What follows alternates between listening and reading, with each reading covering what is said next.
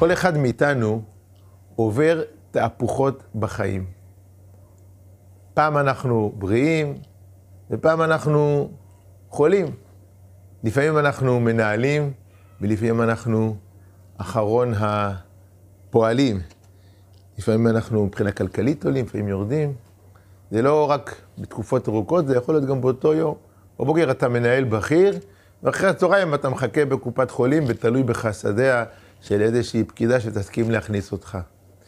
והשינוי הזה הוא לא כל כך קל, השינויים האלה לא כל כך קלים מבחינה נפשית, והשאלה איך אנחנו באמת אה, שומרים על איזון בתוך ה...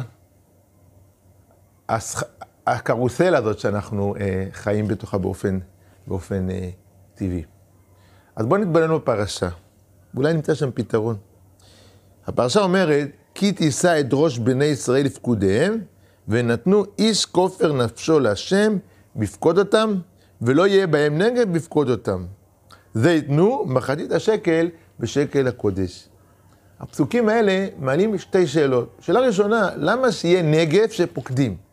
אנחנו באמת מכירים את זה, זה מאוד מקומות, זה כתוב, אבל מה הסיבה שמניין טומן בחובו פוטנציאל של נגף? והשאלה השנייה, אה, צריכים לתת מחצית השקל, באמת למה מחצית? שאלה ידועה, והשאלה גם, למה העשיר לא ירבה? אתה לא ימעיט, בסדר, אבל למה, למה שהעשיר אה, לא ירבה? האם זה רק מסיבה טכנית, כדי שיוכלו לספור, או שיש פה משהו יותר מהותי, למה לא להרבות?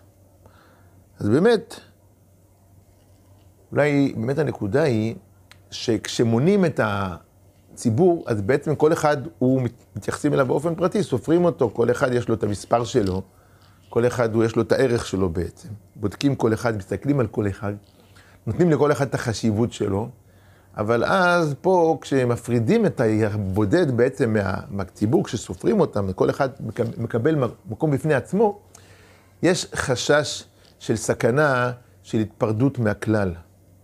ופה בעצם יש שתי נקודות שהתורה מדגישה. שתי נקודות. ראשית כל, כולנו שווים. ודבר שני, כולנו שווים. כל אחד הוא בעצם בבסיס, כל אחד יש לו את אותו ערך, ולמה? אולי בגלל שכל אחד הוא חצי, כל אחד הוא חלק מכלל גדול.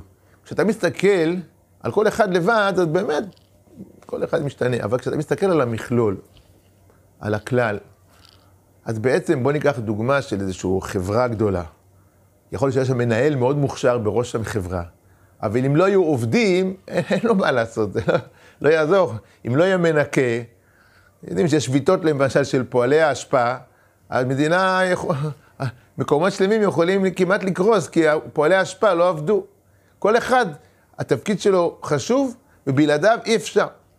כשאתה מסתכל, והוא חלק מהדבר הגדול הזה שנקרא את החברה, נקרא אותה מדינה, נקרא אותה עם. אם אנחנו מסתכלים על זה בצורה הזאת, ולא בצורה הקטנונית, המסתכלת על כל אחד לחוד במין תחרות כזאת, אלא כולנו כמכלול, אז ממילא הטלטלות כבר שיעברו עלינו, הם יהיו מסוג אחר לגמרי. אתה, אני, אני הכרתי אנשים בכירים וחשובים, באמת. לא רק בתפקיד, אלא באמת בעלי מעלה, והם באמת התייחסו לכל האנשים אותו דבר. ולא רק זה, ראיתי אותם במצבים שהם בעצמם עברו ממצב למצב, כל מיני מצבים שאנשים עוברים בחיים, פתאום הם חולים, פתאום הם חולים מאוד, ובבית חולים, אתה רואה שהבן אדם הוא באותו מצב, כי הוא מבין שלא התפקיד קובע, או הכובע שלך, או אני יודע מה, אלא הערך המוחלט של כל אחד בהיותו יצור אנוש, בהיותו צלם אלוקים, וכל אחד הוא חלק מהציבור. וזה באמת מה שאפשר להם, אני חושב, את ה... לעבור את החיים בצורה אחרת.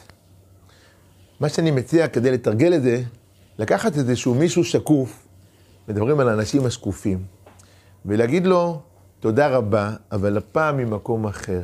לא ממקום ש... מסכן, הוא שקוף, אני אתייחס אליו, אני הרי לא שקוף, אני בסדר. אלא באמת ממקום של לחשוב, רגע, מה היה קורה אם הוא לא עשה את העבודה שלו? מה, איפה הייתי קונה? בסופר, הייתי הולך לשדה, להביא ירקות, מה הייתי עושה? לחשוב על מקום באמת של החשיבות שלו, על הערך שלו, ומתוך זה להגיד לו תודה רבה, ובאמת להיכנס לאיזשהו קצת ראש אחר על הבדלי המעמדות כביכול. שנזכה באמת לזכור שהעשיר לא ירבה והדל לא ימית, שכולנו חצי ממשהו אחד גדול. שבת שלום.